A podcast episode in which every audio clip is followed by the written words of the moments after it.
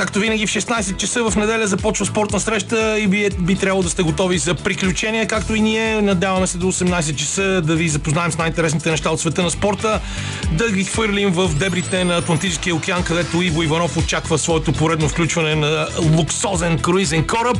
Ще си говорим много за ски, тенис, за български волейбол и какво ли още не. Затова останете с нас до 18, ще бъде интересно, както винаги.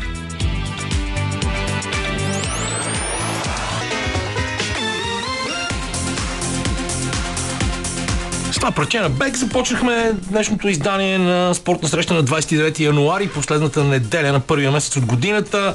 Лилия Големинова избира музиката, Лачезар Христов е при мен в студиото, Петър Желев ще ни търпи през следващите два часа, които сме го подложили също на тежко малтретиране с разни извънредни обекти в нашия а, ред, но така или иначе... Да се въоръжи с търпение, да, както каквото и да си говорим, Лъчо, Колкото и да ти е неприятно, че Милан отново се издъниха, героите на тази седмица безспорно са двама.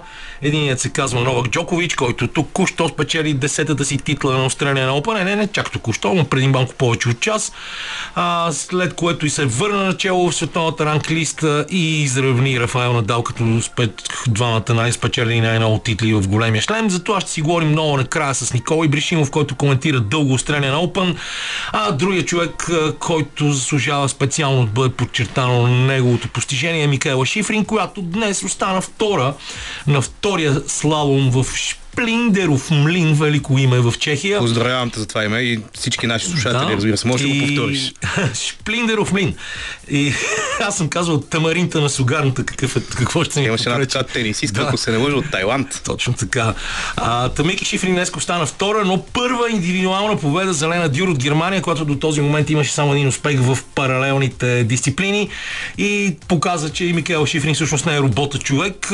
Очакваме и тя да изравни Миха Ингемар Стен Денмарк в следващите няколко дни.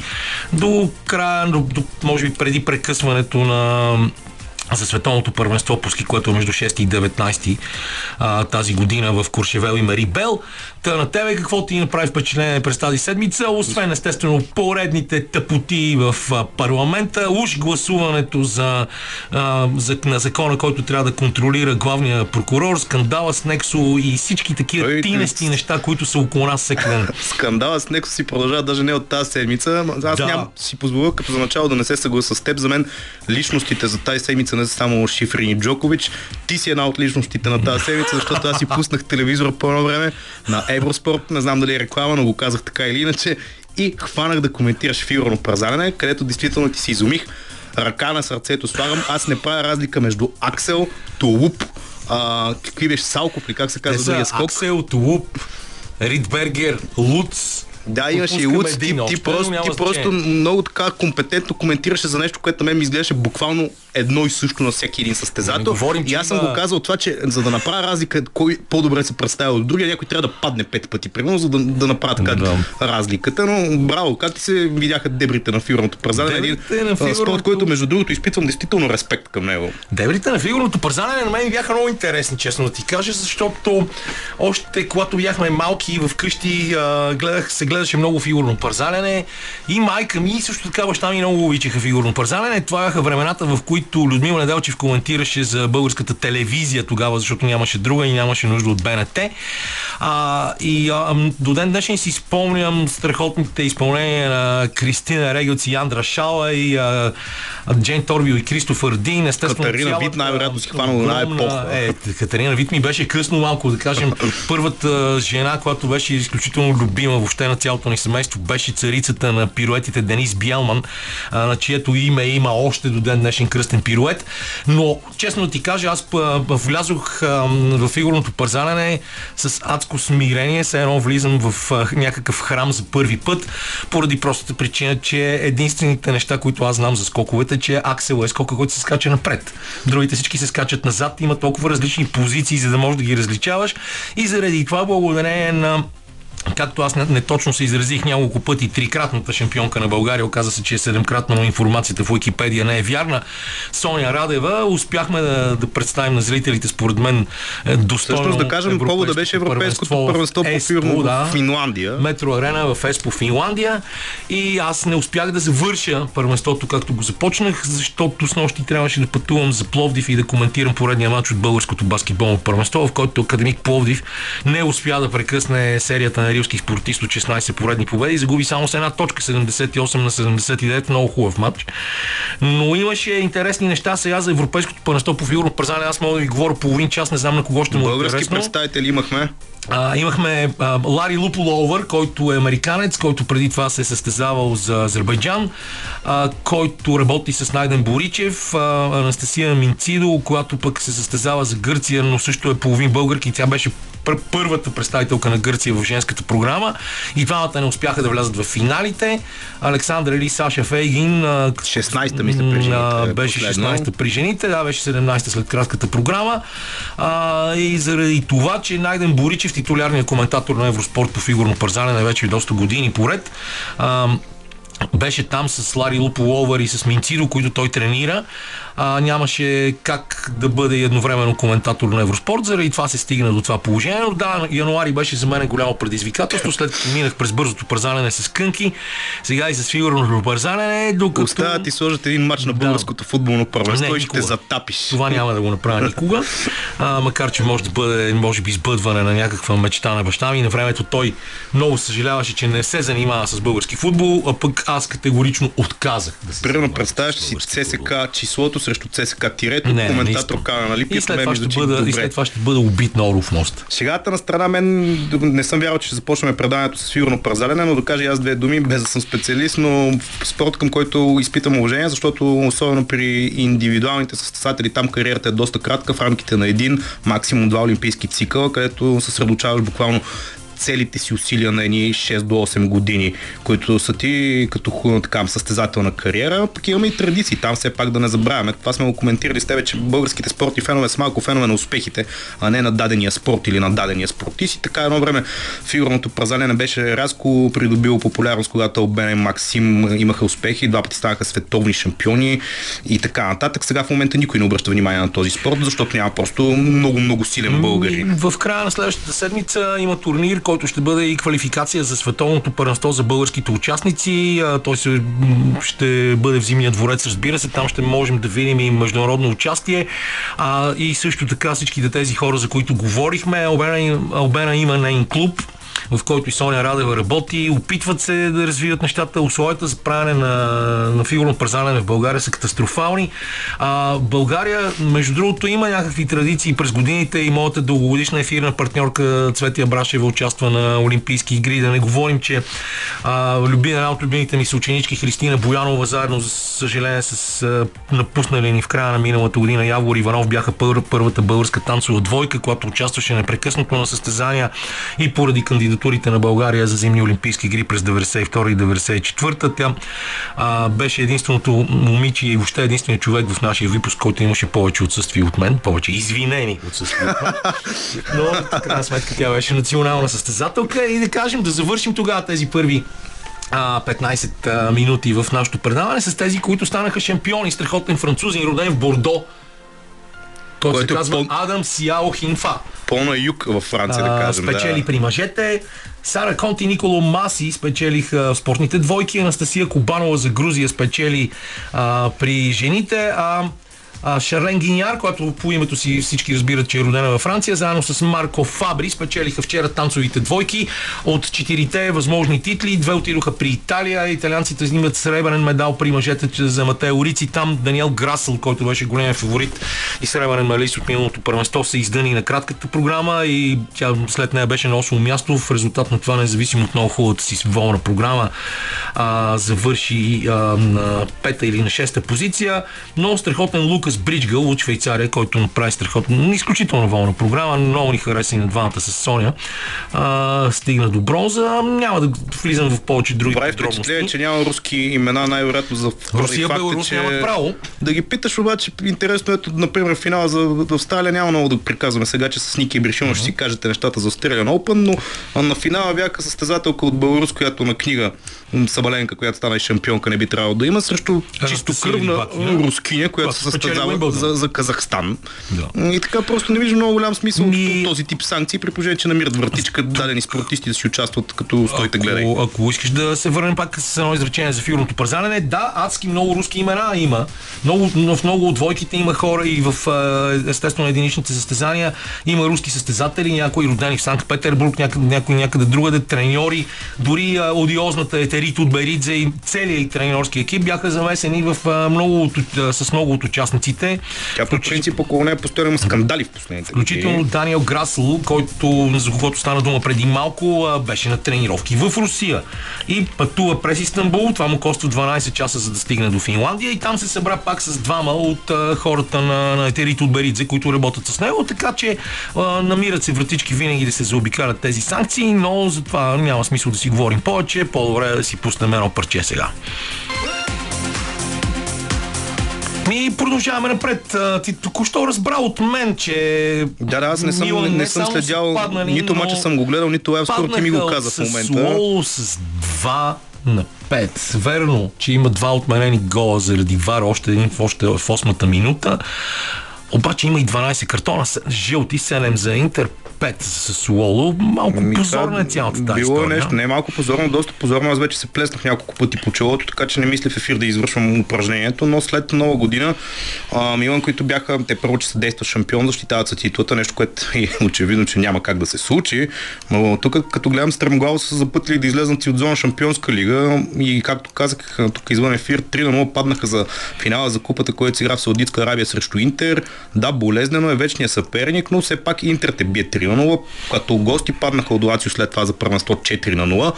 Лошо, неприятно, срамно, но Лацио пак 4 на 0, но 2 на 5 да ти напълнат кошницата на Сан Сиро отбора на Сосоло, който е някъде втората половина на, на класирането. Нещата предизвикат вече тревожни размисли за хората, които харесват този отбор. И факта, че дори имат там футболистите ми изради голмострите хора като Диво Кориги, който за 7 години в Ливърпул. Аз да, мислих, че той някъде вече по долните дивизии на Белгия или се отказал от футбола. Оказа се, че Милан са го приютили съвсем любезно, като а, така, някакъв такъв дом за, за хора с нужда нужда от помощ, някаква работна, да им се дават някакви пари, се е превърнал Милан, така че трябва да се вземат там много успешни мерки. Както и де, сега да не приказвам да. за Милан, поне спомена изборите и за тях не говорихме нищо.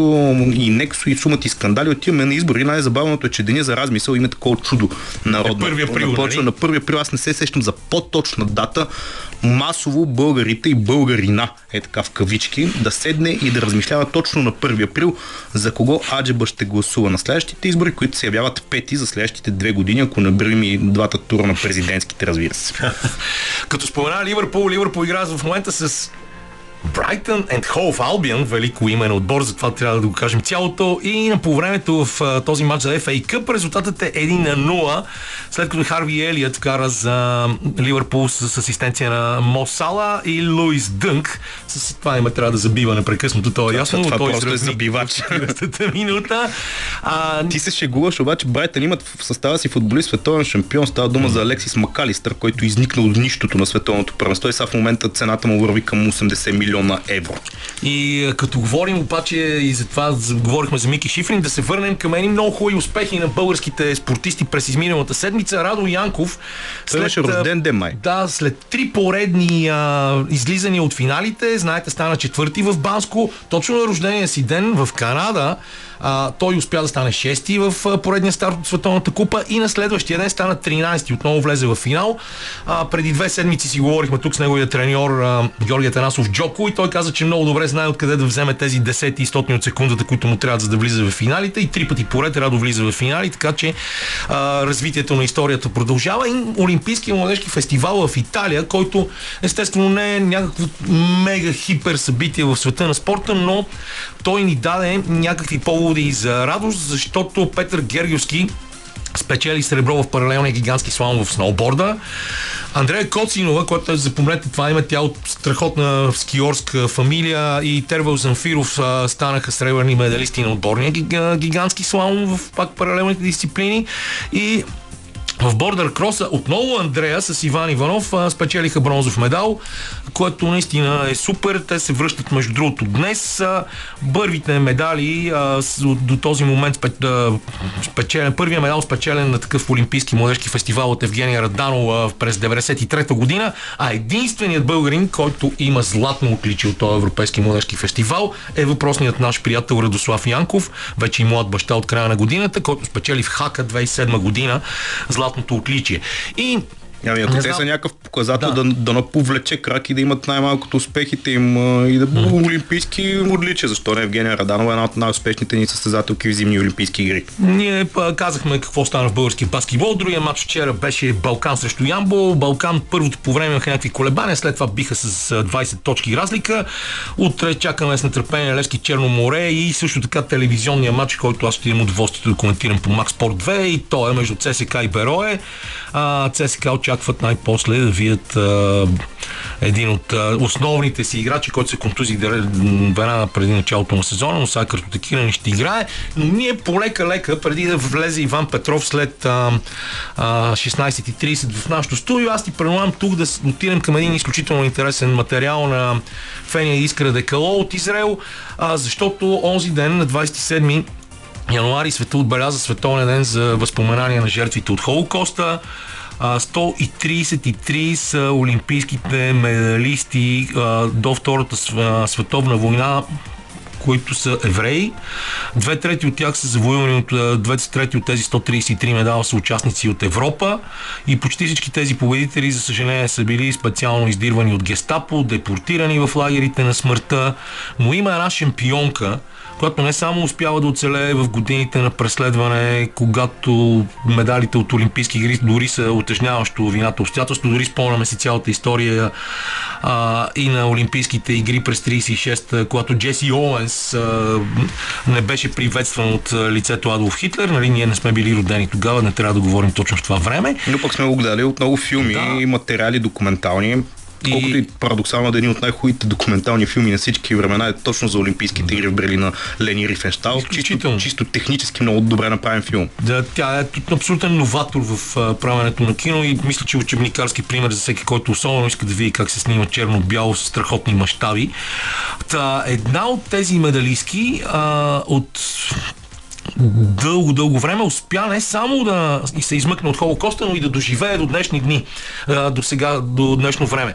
И това е Агнеш Келети, която в момента е на 102 години. Тя в момента е най-възрастната жива олимпийска шампионка. Има 10 медала от олимпийски игри, не само златни. И сега за нея разказват точно Фения Искра в следващия материал. За поканените на рождения ден има едно малко състезание. Въпреки, че високият блок, в който живее Келети, има асансьор, рожденицата им предлага надпревара за най-бързо изкачване пеша до петия етаж. И въпреки, че повечето са бивши спортисти, домакинята надбягва всички. Освен това демонстрира, че и до ден днешен можеш да правиш шпагат и салто – оплаква се, че вече не може да запази равновесие при приземяване, ако изпълнява упражнения върху пясък. Животът на Келети прилича на приключенски роман – когато фашистите завземат родната и Унгария, започват гонения на евреи. Баща й е отвлечен по време на хайка на улицата и загива в Освиенци. Майка й и сестра й се спасяват с фалшиви документи, доставени от шведския дипломат Раул Валенберг. В Телавив има улица на негово име – но Агнеш е твърде популярна, за да може да пресече граница с фалшив паспорт. Тя успява да купи документите на прислужницата в бащиния си дом в Будапешта и се главява ратайкиня в отдалечено село. До тогава животът ти е бил за завиждане. Дъщеря е на собственик на малка фабрика за колбаси. От малка е учила вилончело, предричали са и бляскава кариера като солистка – но на 16 години вижда за пръв път спортна гимнастика и се влюбва в нея. Включена е в Олимпийския отбор на страната. Спечелва първия си бронзов медал. След това идва Втората световна война. И вместо да тренира и се налага да се крие. Невероятно е, че въпреки, че е на село, девойката успява да намери начин за тренировки, макар и не в зала, а в гората. Ако някой би видял какво прави, би било най-силното разобличаване и документите ни биха я спасили от депортация. След края на войната веднага се включва в активна спортна подготовка. Участва във всички олимпиади до 1956 година. Така натрупва солидната си колекция от медали. Но и политиката не е безразлична. Когато научава за нахлуването на, съветските войски в Унгария, подобно на още десетина свои колеги спортисти, отказва да се завърне от Олимпиадата в Мелбърн. В отговор от родината й анулират всичките й олимпийски отличия. В Австралия спортната гимнастика не е приоритетен спорт. Налага и се да работи в фабрика. От Германия и предлагат да стане спортен коментатор в радиопрограма и тя заминава за там. На немска земя среща бъдещия си съпруг, австрийския шампион по атлетика, който и доверява, че се готви да участва в Макабиадата, еврейската олимпиада в Телавив през 1957 година и да остане в еврейската държава. Предлага и да се присъедини, но е предупреждава, че там въобще не познават спортната гимнастика и липсват двата уреда, по които тя е ненадмината до тогава. Успоредка и града. Агнеш Келети купува за всичките си спестявания по един от двата уреда. Изпраща ги по море за Израел, а тя се присъединява към участниците в Макабиадата като атлетка. Първият си отбор по спортна гимнастика Келети създава в Телавивския университет, където е назначена като преподавател по физкултура. Когато откриват спортната академия Вингейт, създава катедрата по гимнастика. На Олимпиадата в Рим от 1960 година е треньор на израелския отбор по гимнастика. От Олимпиадите между 1948 и 1956 година Келети не е участвала само в една, в Англия. Била е контузена тежко. На Олимпиадата в Англия през 2012 година участва като треньорка на националния отбор на Израел. Легендарната румънска гимнастичка Надя Команечи я поздрави за 102-я и рожден ден – в Туитър с думите Агнеш Келети е една от най-великите еврейски спортистки на всички времена. Да празнуваш 102-я си рожден ден е късмет. Показахте, че сте боец и много решителен човек. Бяхте моето вдъхновение и пример, когато бях дете. Накарахте ме да избера точно този спорт за Радио София от Телавив, Фени и Искра Декало. Ами с Иван Петров тук в студиото и почнахме си говорим вече за американски футбол, защото според нас двамата всеки уважаващ себе си футболен, а, пардон, спортен заболянко, трябва да се интересува много, много сериозно от а, американски футбол а, и си говорим естествено за това, че до вечера предстоят финалите в Американската и националната футболна конференция, нещо, което винаги е патент на Иво Иванов и ще го разпитваме и него за тази работа. А, Меколи Хардман, Джастин Уотсън и Травис Келси продължават да са questionable за двубой срещу Синсинати Бенгалс, като Синсинати Бенгалс пък няма да могат да разчитат на Алекс Капа и Джона Уилямс, но мисля, че Синсинати в този матч Нищо чудно да ги наречем фаворити, въпреки че играят на Arrowhead Stadium. Няма и... отбор в момента, в който да можеш да наречеш фаворит, ако Махомс е на терена. Ще, срещу Канзас. Не, аз ще, ще ти кажа защо. Защото по принцип Синсинати са отбора, който е най-удобен за Kansas City Chiefs и те ги биха и тази година отново в този сезон. Но, както и да е, това отбор го няма. те, са капо, твоите хора. Абе, ти стана акционер в Green Bay Packers и те не могат да хванат ръка. Лош момент, лош момент. Аз така ли, че не мога да я продам тази акция, така че какво, каквото съм взел, съм взел. Много, много сме доволни, че волейболиста Тодор Алексиев също се оказва голям почитател на Националната футболна лига. Да, на Том Бреди. И на Том Бреди. Да. И на Том Бреди. Сега то е трудно да си почитател. Е, колкото повече хора. На Бил Беличик може да не си почитател, но на Бреди трябва да си. Е, на Бил Беличик е трудно да си почитател. Той не е много емпатична личност, да. честно казвам. Трудно може да му симпатизираш с тази кисела. Ако някой не знае, Бил Беличик е треньора на Нью Patriots. Да. Голям киселяк и такъв човек, където мисли, че всичко е. Е, да, да, има някой ден като нищо ще прекръстят трофея на трофея Бе, Беличик. Ами, Еми... Ломбардия, моят човек, както се казва, свързания с Гринбей. Обаче... Не, пардон, в американските спортове не ги прекръстят. Има си неща, има си важни неща. Първият носител, да, да. преди въобще да има Супербол. На мен ми е най-готино, защото всяка година знам, че Супербол съвпада с рождения ми ден. Нали? Няма още какво да смятам, кога е започнал. Но знаеш какво? А, ние, аз реших да те поканя, защото първо не дойде на обзорите. Извинявам Беше се. Беше много зет тогава с някакви да. снукари. А, след което така че не сме се виждали тази година, освен а, рожденият ти имен ден.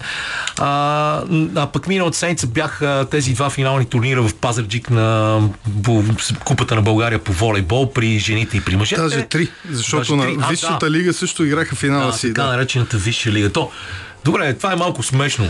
А, нашия мъжки и женски волейбол на национално ниво върви надолу и надолу, обаче лигите ни се казват а, така, сякаш се, някъде се намираме в космоса. А, не е ли така? Да, зна, значи, когато ми се обади и че искаш да говорим за волейбол, лига... за, не, не, хората, които ни познават, знаят какво се случва, когато започне. Лига, да. Ако не беше казал Висша лига, ще да си го спестя това. Хората, които ни познават, знаят какво се случва обикновено, като започнем да говорим на тема волейбол а, и баскетбол. Е, не, не сме у нас в Да, да. А, сега, ам, Пушим. За мен това беше много добро решение на Националната волейболна лига да направят а, трите турнира на куп, като а, жените а, играха полуфиналите си в а, София в зала Христоботев, а предния уикенд пък а, от Висшата лига излъчиха двата отбора финалисти, така че практически просто в неделята се получи един супер ден с три финала един след друг. А, отбора на а, Звездец от Горна Малина спечели купата във Висшата лига срещу Етрополе. А, искам да ти кажа, че това беше толкова наелектризиращо събитие от спортна гледна точка. Първо в Пазарджик дойдоха страшно много хора и от Горна Малина и от Етрополе. Нали, знаеш колко е трудно с пътуването на феновете в България. Висшата лига не е най-висшето ниво на, на, на български волейбол. Въпреки всичко имаше, може би, 300, 400, 500 души не съм, не съм ги броил, което е, което е страхотно. А, стана невероятен купон в а, Пазарджик, в, а, специално в този финал. Другите два финала също бяха много интересни, но... Е, не, с женския чак толкова не. А... Защото беше 3 на 0.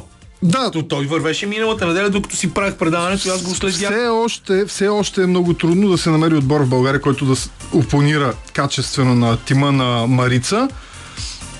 Тук въпрос е по-скоро а, виж какво интересно нещо се получава и при мъжете, и при жените. А, двата хегемона в българския клубен волейбол, Марица и Хебър, са с класи над останалите но, но им липсва класа за игра в а, чужбина. Няколко дни преди това Марица Филм, претърпя... сме играли много години с така нареченият и несъществуващ вече отбор на Лукол Академик.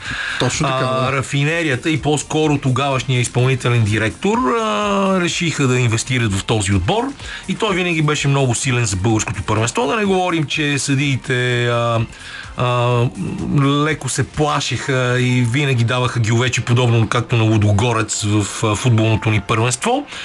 И в крайна сметка мечтаната Евролига не се получи, стига се само до така наречената Улеп Къп и те винаги стигаха до някаква фаза. Не говорим за Южната конференция на ФИБА Европа, защото това всички знаем какво ниво е, въпреки Арис Солон, които бяха съпредни. Това за европейски мащаб е под висшата да. лига в българския волейбол, да. със сигурност. Да. И, и се стигна накрая до това, че сред поредица нелепи решения, най-титулования и най-симпатичен винаги в историята български мъжки баскетболен отбор, особено след 1944 година, отбора на Академик, два пъти финалист в Купата на европейските шампиони в първите два турнира, той престана да съществува. просто престана да съществува. Първо беше пратен на заточение в правец и след това спря да съществува. Да се надяваме, че такива неща няма да бъде, има в волейбол. Финала на мъжете беше много интересен. Uh-huh. А, Дея се оказват вече не втория, първия бургаски отбор с много амбициозен проект, с вече италиански треньор, двама италиански треньори. Имаше двама италиански треньори и а, трима италиански волейболисти в този финал като треньорите с съответните щабове от а, помощници, италианци и така.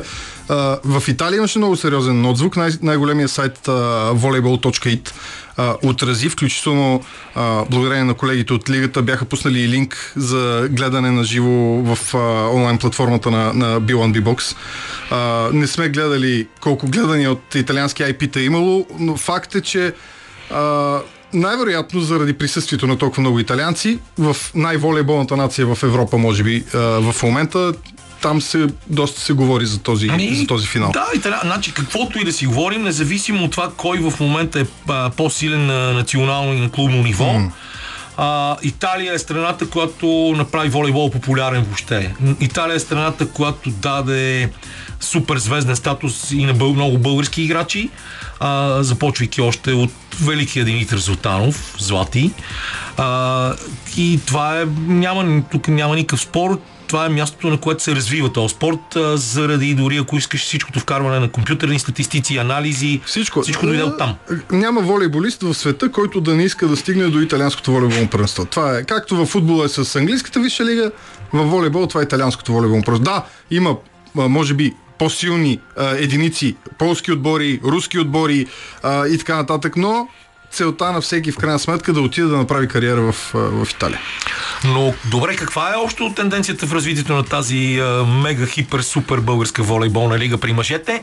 Защото ти каза, ярко се откроят Хебър Пазарджик, но този сезон започна с много изненадващи резултати. Левски биха Хебър с а, някакъв и то юношески тим в Пазарджик и то майстри на 0. Мисля, че да, излъчвахме го този матч. А, срещата мисля, че продължи около 70 минути и не, не си спомням точно, но мисля, че в отбора на Левски имаше един или двама по-възрастни от 21 години състезатели. За един час Левски бива в Пазарджик Хебър честно казвам, когато започна този проект и ние като продуцент на а, не само на телевизионните предавания, но като така а, двигател на продукта заедно с колегите от Bill на чиято платформа се излъчват а, Вие сте Circle Media. Четири мача безплатно, Втори? точно така. Напълно безплатно, четири мача в седмицата, правим едночасово магазинно предаване. Категорично нещо, което българския волейбол не е виждал като отразяване никога а, в историята си на, на национално ниво. Когато започнахме, имах такива притеснения, защото наистина това, което правят в Пазарджик, начина по който Хебър е структуриран и селектиран, а, през миналите години а, общо взето много бързо първенството се насочваше към това кой ще бъде финалиста, кой ще бъде втория, кой ще вземе второто място на купата и така нататък. Докато есента беше едно наистина страхотно приключение. Два месеца и половина, в които а, а, буквално от всеки матч изкачаха всякакви изненади. Ти казваш, Левски победи Хебър с 3 в Пазарджик, след това Черно море победи Левски с 3 0 във Варна. А, подобни матчове се, се, се случваха почти непрекъснато и честно казвам в един момент не можеш да се ориентираш а, а, отбора на Берое, а, който е направи една много симпатична млада селекция с изключително опитен треньор като Миро Живков. А, е, чак толкова. Да, верно, че той е изключително опитен изключително от твоя точка. Той е от а, а, неколкократен шампион на България с Добруджа, все пак. Да, точно да. така беше в Добруджа. А, а, много симпатичен агент, между другото. Изключително симпатичен. За съжаление, аз тук ще си позволя едно изречение, да, обяснение и ще пуснем една песен. А, аз а, си създадох супер негативно отношение към българския волейбол в тези години на господство на инженер Данчо Лазаров. Сега друг конформист е начало на тази федерация и за съжаление, във волейбол става като в футбола, пълно с първенющина и въпреки, че има супер свестни и много интересни хора, включително да не говорим за треньорката на ЦСК Юлия Иванова, която се бори като Лъв или Сашко Попов, а волейбол някакси за мен се превърна в тотално маргинализиран спорт заради всичките подмазвания на държавата. А сега може да си продължим този разговор, но първо си пускаме малко музика.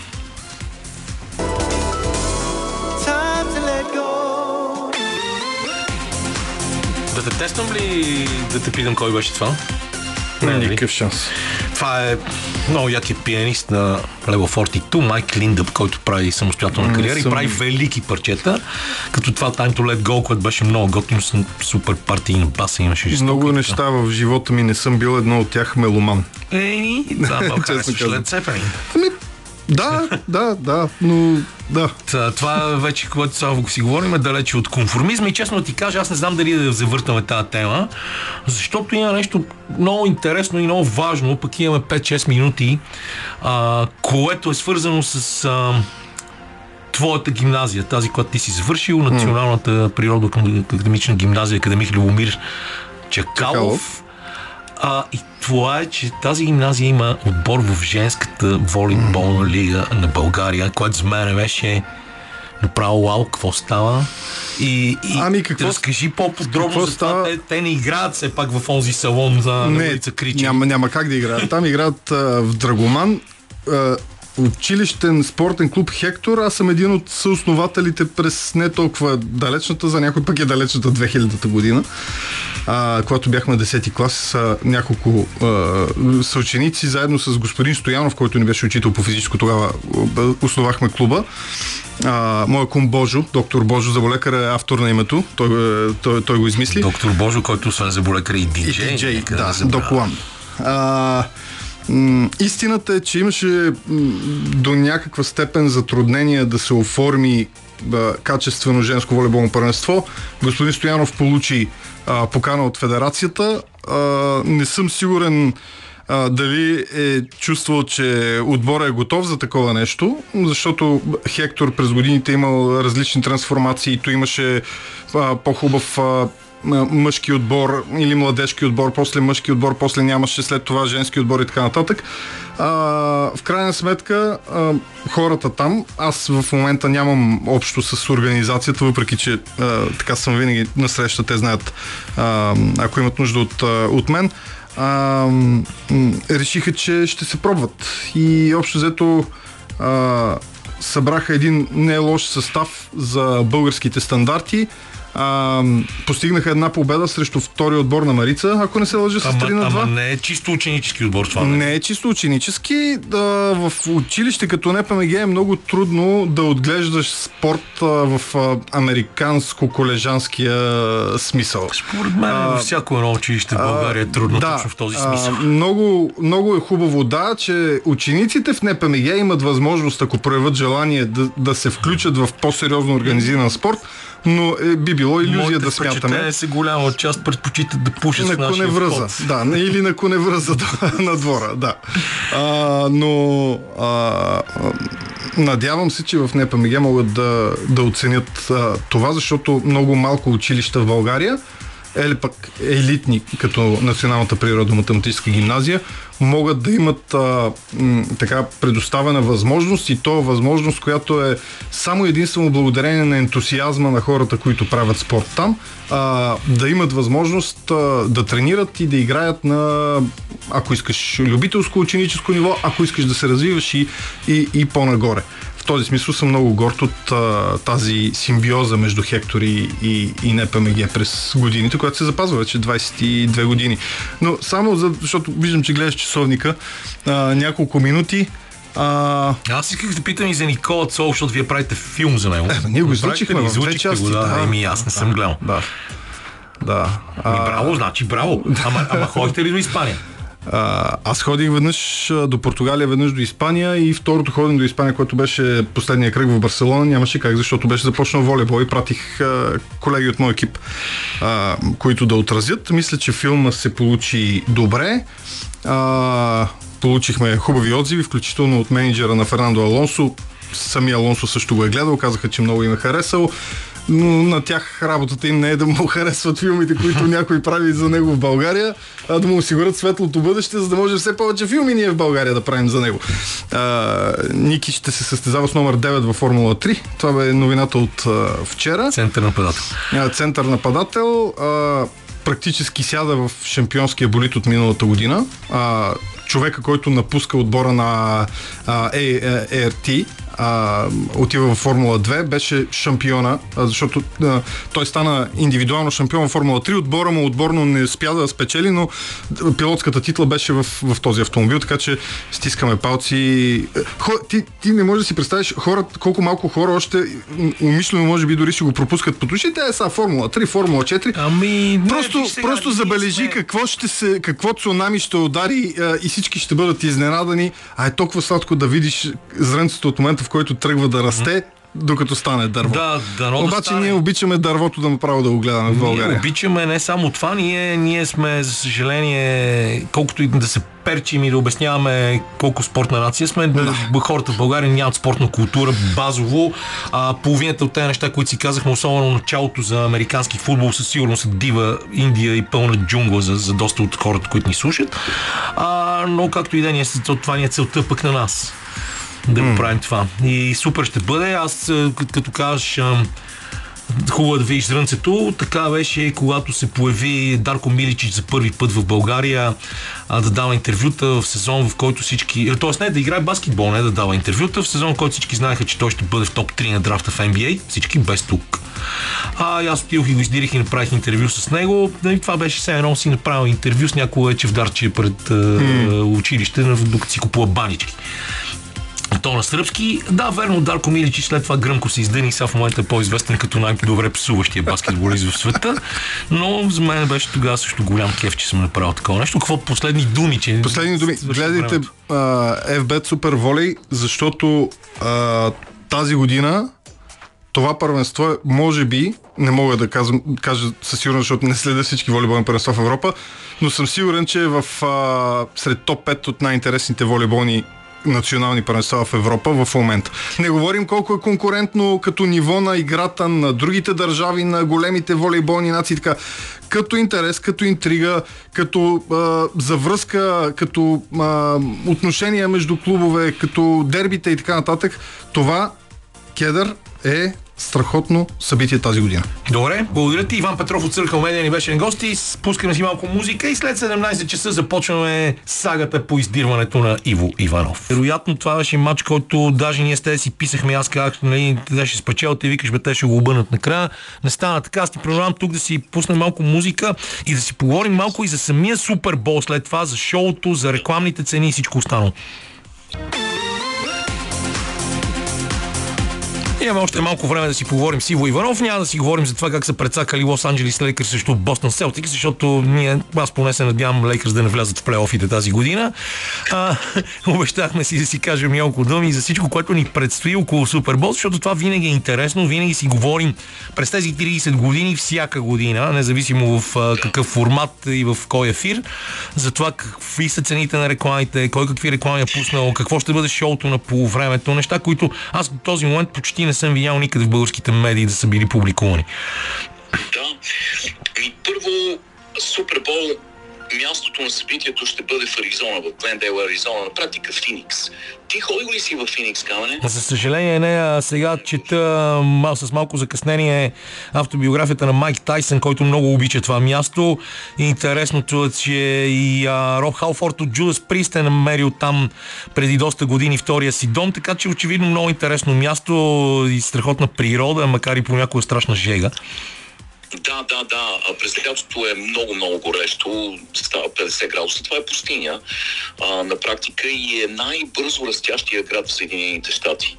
Ам, интересно място. Интересно място е, знаеш ли, не много далече в Лагстав пък можеш да идеш на ски. Така че а, общо взето а, имаш всичко а, в един доста така удобен радиус около Феникс. А, и единственият проблем, според мен, и то сериозен проблем, който ще се задълбочава е водата. Няма достатъчно вода и а, градът расте, мястото расте, а, идват все повече хора, водата става все по-малко. Така че това е един от проблемите. Що се отнася за Супербол обаче, а, отново колосално събитие. Това, което е доста притеснително са цените. Цените на билетите от година на година стават все по-недостъпни. В момента човек може да си купи билет на цената на един доста сносен ам, използван автомобил. А, така че... Само за... Тук е отворя една скоба за едно изречение. За матча в Филаделфия до вечера най-ефтините билети са стигнали 1000 долара и а, наши приятели като Валентин Ангелов, а, благодарение на клубната карта на негов другар, ще бъдат на матча за доста по-ниска сума, но в момента за по-малко от 1000 долара не можеш да си намериш билет горе при гълбите. Даже сигурно днес ще бъдат още по-скъпи. Да, хиляда долара са най-ефтините билети, горе където трябва с кислород, с маска за кислород, нали, да, да се гледа, да се гледа матча, но ам, такава е ситуацията. Просто а, цените са станали безобразни, инфлацията помогна също така. А, на полувремето обикновено всеки Супербол ам, успява да привлече най-добрите, най-големите, най-популярните изпълнители. И а, за те не получават заплата за това. Не им се плаща. За тях самият факт, че са на полувремето на Супербол и ще ги гледат милиони, милиони, цяла Америка на практика ще ги гледа е от огромно значение и а, покачва продаването на техните албуми. Така че тази година на полувремето ще видим Риана. А, миналата година, ако не се беше лъжа, бяха M&M, Dre, ам, и Snoop Dogg. Пъв, да, да, да, точно така. Snoop Dogg и ам, беше, това може и беше едно от най-хубавите в последните години. Съгласен съм, страхотно. Обикновено продукцията е просто страшно, страшно колоритна, с а, много сложни сцени, които влизат и излизат от игрището за броени минути, се сглобяват и а, продукциите обикновено са много интересни, така че очаквам отново да видим нещо забележително. Ам, и що се отнася до цените на рекламите. Те са стигнали вече нечувани, стойности, астрономически стойности и се продават на сегменти от 30 секунди. Ам, 30 секунди и вече не знам тази година какви са цените, да кажем 3-4 милиона долара за 30 секунди. И, и знаеш, има много а, компании, които купуват време а, по време на Супербол и на практика изхарчват всичките си пари за това време и нямат възможност финансова да отделят внимание на самата продукция на рекламата и понякога самите реклами не са особено впечатляващи. А, тъй като а, рекам, рекламодателя е изхарчил всичките си пари за да купи телевизионното време. Така, така че а, има наистина някои огромни корпорации, които правят страхот, страхотни реклами за Супербол, нали, като Budweiser и Doritos и така нататък. Няма да ги споменаваме, защото не са ни спонсори. Но има и някои по-малки компании, които а, на практика се появяват двама човека и говорят за, за продукта си. Така че ще бъде и това е част от, а, част от Супербол и обикновено има цяла група от експерти, които оценяват рекламите и се прави а, победител не само на самия Супербол, на самото спортно състезание, но и на състезанието по реклами. Коя реклама е била най-сполучлива, най-оригинална, а, най-добре изпълнена и така нататък. Според а, Front Office Sports, а, които са използвани като източники от а, Fox, Asking Price, т.е. цената, която се иска за да имаш 30 секунден рекламен клип през тази година, е с 500 милиона, пардон, 500 хиляди отгоре от миналата година. 6,5 бяха миналата година, а 7 милиона тази година. 2019 са 5 милиона и 200 хиляди. Само... Само в 4 годишен период а, с милиони и 800 хиляди се е вдигнала цената, като 2021 съвсем нормално и заради пандемията а, цената беше 5 милиона и 600 хиляди, което е м- стандарт такъв от тогава. И това е, и това е общо взето хазартна, хазартна каскада, защото представи си, че матчът бъде решен още в първите 20-25 минути. Понякога се случва така. Има суперболи, в които един отбор вкарва 3-4 тачдауна и матча, останалата част от матча се доиграва и се обезмисля. И представи си, че си купил реклама през второто полувреме и си платил това безумно количество пари и Америка е изключила телевизора, тъй като вече не се интересува от а, изхода от матча. След, след шоуто на полувремето, след като Риана направи нейното шоу, ам, и ако матча вече е решен, много хора няма да го гледат. Така че а, това отново е, играеш хазарт малко с тези 6-7 милиона долара за половин, за половин минута рекламно време. А, преди, интересното е също така, че Супербол, ние го наричаме най-голямото еднодневно спортно събитие, но всъщност то не е един ден. Цяла седмица преди Супербол в града Домакин почват да се стичат знаменитости. А, големи музиканти, актьори, светила в шоу-бизнеса, инфлуенсъри, а, бизнесмени, милиардери и така нататък, и така нататък, започват да се стичат в града Домакин и се организират колосални екстравагантни купони. Много декадентни купони и обикновено на тези купони а, се канят някои от най-големите музиканти. Да кажем, има един купон тази година, на който а, музикалната група ще бъде Imagine Dragons. Много хубаво. Дейв Матюс, да, Дейв Матюс Бенд и така нататък. Ам, и това е също така от огромна полза за града Домакин, тъй като се правят много, много, много а, пари от страничните индустрии, нали, а, хотели, ресторанти и така нататък и така нататък. Така че още след края на мачовете днес ще започне първо медийното, огромно медийно внимание върху предстоящия двубой и след това ще започнат да се стичат знаменитости и да се организират купони в града Домакин. което ще бъде много силно, особено след е, следващия понеделник, когато ще приключи пък Про Бол, матча на звездите, който винаги е в а, празната неделя между финалите в двете конференции и самия Супербол. Ми, Иво, много ти благодаря, а, че дори днес намери време с помощта на интернета на Джейми Прайс да се включиш в спортна среща. А, ще си мисля цялата седмица дали да ти дам вакансия другата неделя, но ще разбереш по-късно. Очаквам да се свържем. Имаме прекрасна връзка. Независимо къде съм, може би ще съм в Венецуела. А, другата седмица, но това няма значение. Аз ще бъда в, а, на лице. Тогава можеш да ни разказваш повече за своите географски открития. Добре, това беше Иво Иванов от е, кораб край бреговете на острова на Свободата. И понеже, понеже е, острова на Свободата е нещо като голямата лъжа, това всъщност казват кубинците за така наречения коктейл Куба Либре, който първо не е коктейл, защото в него има само два компонента и отделно не съществува такова нещо и кубинците казват, ние го наричаме или коктейл Утопия, или голямата лъжа. Малко музика и продължаваме с Никола Ибришимов.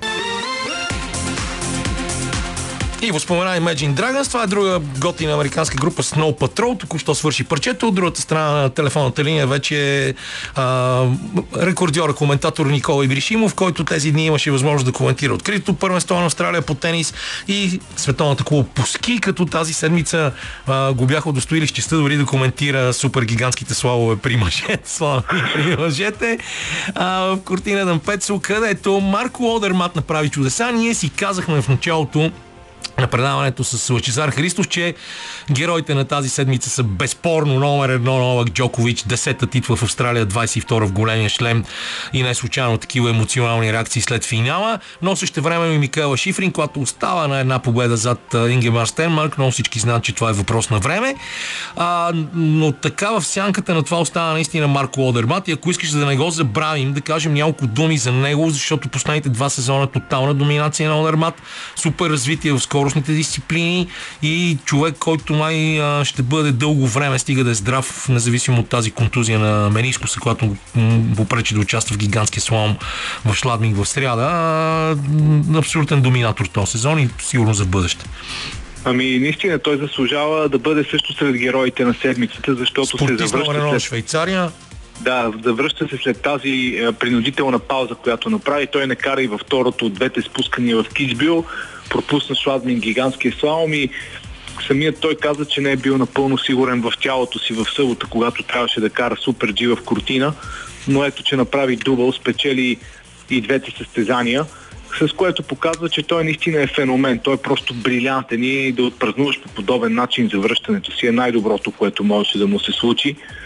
А, ще видим дали наистина ще кара и в комбинация на световното първенство. Днес прочетох първото, първите така информации за това, че може би се отказва от това да кара комбинацията именно заради коляното си, защото ще кара със сигурност гигантски слалом Супер G изпускане и не иска да се пренатоварва с още два старта в комбинацията но има достатъчно време до началото, до 6 февруари, така че той ще бъде в супер форма и съм сигурен, че ще ни зарадва с още някое феноменално спускане като днешното. Още повече, че в отбора си има още няколко много сериозни скиори, които показаха чудесни резултати в последните седмици и последните няколко състезания.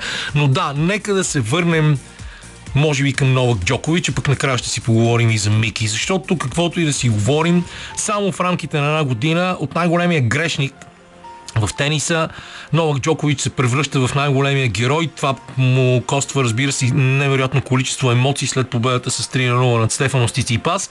И а, въпреки забелязването на шапки с надписи Република Сръбска, въпреки издънките на баща му, това не може никак да хвърли сянка върху величието на Новак Джокович като тенисист. Еми и така е, наистина. И аз се опитвам да разгранича тези неща. Това, което се случва извън а, корта и това, което Джокович показва на корта, защото това, което той прави, когато а, излезе на корта е наистина феноменално и вероятно той ще бъде козела. А, mm-hmm. След този турнир вече нали, по-лесно можем да предположим как ще завърши съревнованието, да, в което участват вече че... само двама от тримата големи. Твоя колега от Евроспорт, прочутият Джон Макенроу днес каза, че е 25. А на Макенроу може да се, да се вярва. Да, да, и, и той, той може да ги вижда а, нали, 25, не знам, до края на сезона. Защото това каза Алекс Деминор, когато беше елиминиран в а, осмина финалите, като спечели общо 5 гейма срещу Джокович, нали, пред 15 000 австралийци. И на пресконференцията той каза, ами, а дано това да е най-добрия му тенис, защото ако може още по-добре да играе, ние няма да хванем ръка до края на сезона. това бяха думите на Деминор. А, и наистина това беше най-убедителното представяне, което съм виждал от Джокович въобще. Не знам доколко това се дължи на неговата форма, която очевидно е много добра и, до, и доколко на това, че конкуренцията може би не е на толкова добро ниво, но съчетанието от двете го превръща в абсолютен фаворит. И аз дори си мисля, че той е фаворит номер едно за спечелването на Ролан Гарос. Ясно е, че на тревата няма кой да го бие. На Уимбълдън просто не виждам как ще загуби повече от един-два сета за целият турнир. А за US Open е много рано да говорим, тъй като там все още има рестрикции и самият той не знае дали ще може да участва, включително и през март месец, на така наречения Sunshine Double, Indian Wells и Майами, тъй като Съединените щати увеличиха до 10 април забраната за неамерикански граждани, които са невакцинирани да влизат в страната и към днешна дата Джокович не може да влезе в Съединените щати, но той ще може да играе със сигурност в Париж, където е следващия турнир от големия шлем и от сега можем просто да си мечтаем и да си пожелаем един финал Джокович Надал на Ролан Гарос. Да, ще бъде епично, стига Надал да е здрав, още повече, че това може да бъде един от последните матчове, които ще противопоставят двамата. И всеки един такъв матч ще бъде сега с наистина после антикварна стойност, даже бих казал. Абсолютно и ще оценяваме след време нали, какви щастливци сме били, какъв цени сме имали удоволствието да гледам, на какво, на какво легендарно съперничество сме присъствали, защото сега ако човек отвори социалните мрежи, нали, той бързо ще разбере, че а, ситуацията е супер поляризирана, много крайни мнения се изразяват, но всъщност мен ми се иска да погледнем от хубавата страна това съперничество, защото това са спортисти, които завинаги остават в историята. Те буквално променят играта и е редно да изразяваме възхищението си към всеки един от тях, защото те просто са феномени самият... Да, личните предпочитания, те... това всеки на кого е, е фен за Палянко, дали харесваш повече изключителния аристократизъм на, на Роджер Федерер или пък лудостта на Макен Роу, всичките тези неща нямат да. никакво значение, защото известен е факта, че когато, т.е. това ще бъде тавтология, когато фактите говорят и боговете мълчат и тук фактите говорят за феноменално съперничество и да, изключителни и... резултати. Сиципас днес каза, нали, той каза, че Джокович е най-великият тенисист, който някога се е хващал ракета, най-велики играч, който е хващал някога тенис ракетата. А, но наистина един примерно заклет фен на Федерер никога не може да каже не, Роджер не е най-велики, защото финеса с който майстрото играеше е неподражаем. А, тук естествено се включват и техните екипи в битката, защото може би попадна на новината преди 2-3 дни, точно преди полуфиналите Тони Надал излезе с интервю, в което казваше а, Джокович е единственият тенисист, който когато е контузен започва да играе по-добре. Да. И се ги казваше Чичо Тони, нали, в своя стил каза аз разбирам какво имаше предвид Новак Джокович, когато каза, че всички се съмняват само в неговите контузии. Но, Да. той, но той е единствения, който контузен играе все по-добре и по-добре. така че а, тази битка на, на Тихия фронт ще продължи със сигурност и очаквам на сезона на Клей най-късно. Да, това е така. м, Знаеш ли какво гледам, какво гледам в момента? Не знае, но защо, нали, знаеш аз колко съм пристрастен към социалните мрежи, си отворих спомените във Фейсбук. Така. И на, преди 9 години на днешния ден моят пост е корицата на Олимпийския преглед, списанието, което представя а, всичко, което трябва да се очаква от а, зимните Олимпийски игри в Сочи. И знаеш ли кой е на корицата на това списание? Кой? Микаела Шифрин. Преди А, 9 така. години корица на Sports Illustrated, когато тя все още е само на 18, преди да навърши 19. Еми, тя има и преди, че кара от 15 до Световната купа, Да. вече е била супер звезда, но някакси очаквах да чуя, че Хиршер. Тогава Да. това бяха неговите Е, години, но Sports виж, доста прозорливо. Е, да, американци. Sports Illustrated. разбира се. Заглавието отстрани от малките заглавия Микаела Шифрин, следващата Линдзи Вон. И тя, както се вижда, стана вече и преди Линдзи Вон. Но ако искаш, тук е момента да си направим тази тради, традиционна малка пауза за музика и после да си поговорим за Микаела Шифрин и Арина Сабаленка. Отново продължаваме разговора си с Никола Ибришимов за това какво се случи в тениса и в ските. Естествено, акцента до този момент падна най-вече върху Новак Джокович и неговия подвиг на откритото първенство на Австралия, но ние с Никола си говорихме още в началото на шампионата, че а, той е така направен, дизайнът е такъв, че накрая Джокович ще спечели, още повече след контузията на Рафаел Надал.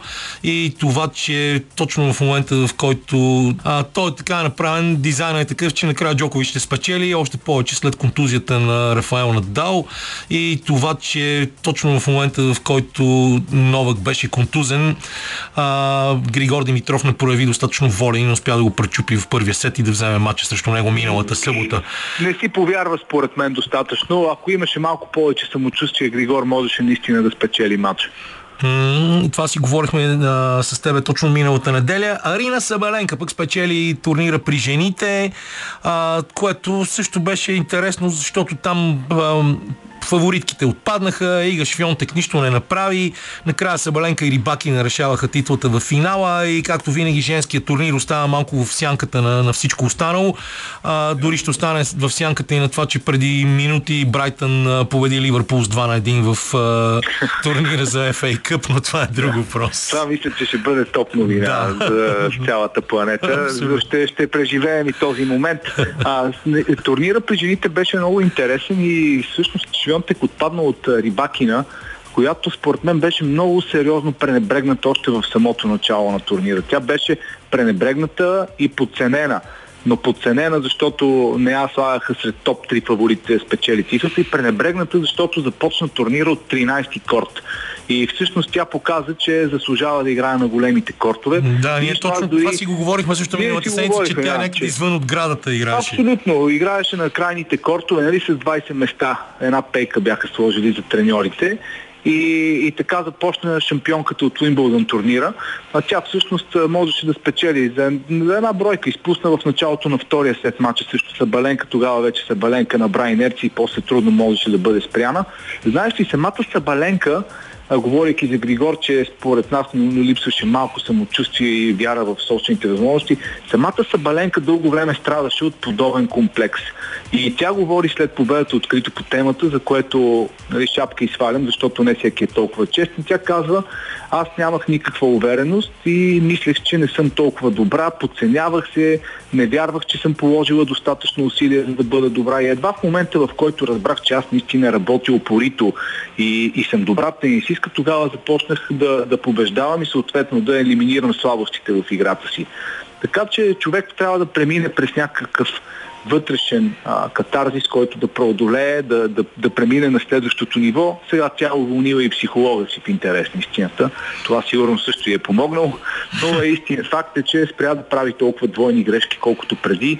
Намали или поне ограничи до някакви разумни граници непредизвиканите си грешки и така огневата и мощ вече можеше наистина да рефлектира върху резултата.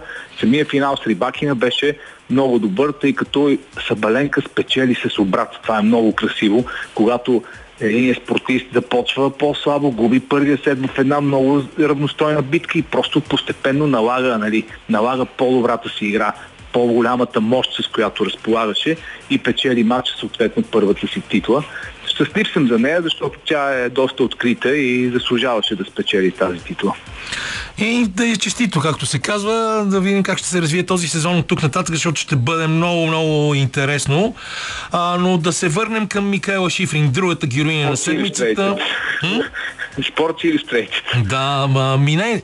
Да, аз тогава, между другото, казах, че била на 17. Тя все пак е родена 95 година, 2014 на 18, а, преди да навърши 19 тогава на 13 март. Олимпийската и титла, първата да, и титла имах а, това пред удоволствие. Наистина да стоя горе в Роза Хутор, а, да. където, между другото, това е една от най-грозните планини, в които съм бил, защото разположен толкова на юг, а, нямаше и гололистна дървесина и заради това горите изглеждаха много сиви, иначе ти знаеш а, а, парка за сноуборд беше чудесен, пистите бяха супер, все пак Валю Стефанов беше много сериозно замесен, но какъв дълъг път измина това момиче, което в навечерието сега на своя 28-ми рожден ден, а, след месеци и половина, вече чука на вратата на Стен Марка, всички говорят за потенциал и да спечели 100 победи. Еми, наистина, тя разполага с този потенциал. Живя голяма трагедия, когато преди две години почина баща й и за мен това е най-силното, най-силното в нея. Всъщност се оказва, че характера и волята й, тук може би майки е помогнала страшно много. Знаем, че тя пътува с нея непрекъснато, защото Шифрин беше близо до отказване.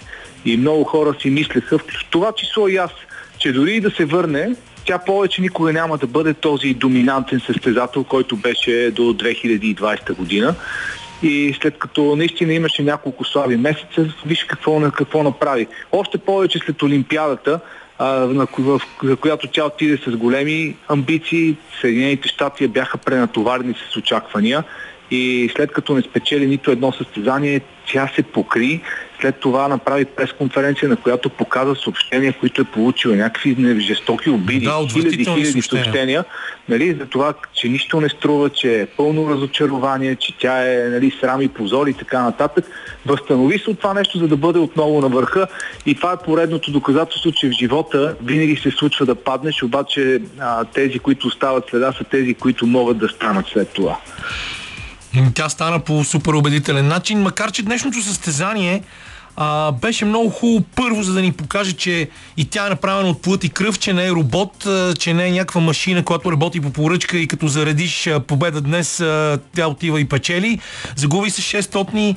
А, историческо е това, защото Лена Дюр, която е толкова години в Световната купа и до този момент имаше един единствен успех в паралелните дисциплини, а, този сезон се изкачи много напред, много нагоре. А, тя е другата, която толкова много заслужаваше победата веднага след Ленди Холденер, която толкова години се драпаше да, да застане начало на подиума. А и освен всичко друго, както беше написал някой днес, ето и новата, новата Яница. Сега дали Зринка Лютич ще стигне до успехите на Яница Костерич, не е ясно, но ние следим Зринка Лютич няколко сезона и виждаме нейния страхотен възход, което няма как да не се отбележи, защото когато говорим за тия състезания, Просто трябва да кажем, че да, може би Михаил Шифрин е в своя собствена лига, но, но тя не е без конкуренция. Значи Шифрин първо кара технически, тя кара на съвсем друго ниво от всички останали при, при мъжете включително няма скьор, който да кара толкова изчистено, колкото Шифрин. Оттам идва голямото и предимство. Това, че днес тя остана втора на 600 след Дюр, се дължи единствено на това, че малко се стегна. Още от началото на втория мас или чеше, че кара много презастраховано, загуби 40 стотни до първата контрола, което е абсурдно за нея. И въпреки, че след това леко отвори карането си до финала, тя си имаше едно на ум, може би си мислеше, че авансът ти е достатъчен, може би малко подцени ситуацията, малко се стегна, може би съвкупност от всички тези неща, но тя ако е здрава още във форе на шведска земя, нали, Стен Марк ще има възможността от дома да бъде и да се прегърнат двамата, когато а, тя запише 86-та си победа след световното първенство. А, просто карането е на съвсем различно ниво от всичко друго, което виждаме. Хубаво е наистина, както казваш, че има млади състезателки, като Зринка Лютич, като 16 годишната Лара Култури, която те първа ще, ще набира скорост, дъщерята на Даниела Чекарели. А тук не бих пропуснал и е, Хана Елфман от е, Швеция, която спечели гигантския слалом и слалома на последното световно първенство за юноши преди една седмица в Санкт Антон, като направи секунда и нещо в гигантския слалом и над половин секунда в слалома на останалите. Зринка Лютич караше там. Там караше и Ема Айхер от Германия, 19 годишна герман, която също е супер добра. Въобще има едно младо ядро състезателки, които виждаме техния прогрес. Те карат в световната купа, нищо, че карат и на юношеските първенства. Това само вдига нивото на юношеските първенства. Те карат много добре в световната купа и е хубаво, че днес Ринка Лютич стъпи на подиума, защото когато си на 18 или на 19, мисля, че е тя, е, е хубаво да, да почувстваш успеха. Не само всички да казват, тя кара много добре, ама още е рано за успех. И хубаво е, че от сега ги има успехите, за да има и самочувствие. Да, имаше и една италянка, която също дойде някъде отзад и аз честно ти кажа, за първ път я чуем и още не мога да й намеря името, която се справи много добре и вчера и днес в двете състезания, която също отваря въпрос за дали тя няма да също да бъде някакъв а, печелив човек а, в следващите състезания. А, така че прав си напълно, но това всичкото, което направихме в момента, за мен беше някакси опит да обърнем малко повече внимание на женския спорт, който остава, за съжаление, доста често в сянката на подвизите на мъжете. Ами, специално тениса, откъдето започнахме, е най-добре развития а, спорт при жените и той получава много голямо внимание. Сега трудно е, когато Джокович изравнява Надал по титли, Сабаленка да получи същото обществено внимание но е, жените, женския спорт е на много високо ниво и аз мисля, че скилпийските дисциплини, сега може това да звучи малко преувеличено или така доста а, пристрастно, но това е втория най-добре развит спорт при жените а, след след тениса, защото виждаме много сериозна конкуренция, календар, който включва страшно много състезания, най-различни дисциплини и най-вече доставят удоволствие. Сега, дали заради Шифрин, защото тя определено приковава вниманието към себе си, но е, женските състезания в скилпийските дисциплини добиват все по-голяма популярност и за мен беше удоволствие, макар и да коментирам този уикенд Супер Джито при мъжете в Кортина, да видя тези кадри от Шпиндлеров млин, където десетки хиляди бяха около трасето и това великолепно телевизионно предаване, което беше осигурено с дронове, с много камери край пистата и въобще а, получи се много добре цялото състезание. Да, Анита Гули се казва това момиче, за което ти говоря, 14 и 15 в а, двата дни, която иначе кара в Европейската купа предимно, все много по-рядко я виждаме в Световната купа, но и тя с, а, имаше чудесни резултати днес, но това беше просто едно уточнение, въпреки обобщението, което ти направи. Много ти благодаря за това включване отново. Приятна почивка, до нови срещи. Аз пожелавам същото и на нашите слушатели, които се надявам, че ще имат успешна нова седмица и следващата неделя ще се присъединят отново към нас. Лачезар Христов, Петър Желев, Лиле Големинова бяха хората, които ми помогнаха да направим всички тези безобразия в изминалите два часа. Сега Любен Ковачев сяда на звукорежисьорския пулт. Не пропускайте новините на Българското национално радио само след 4 минути. От мен чао!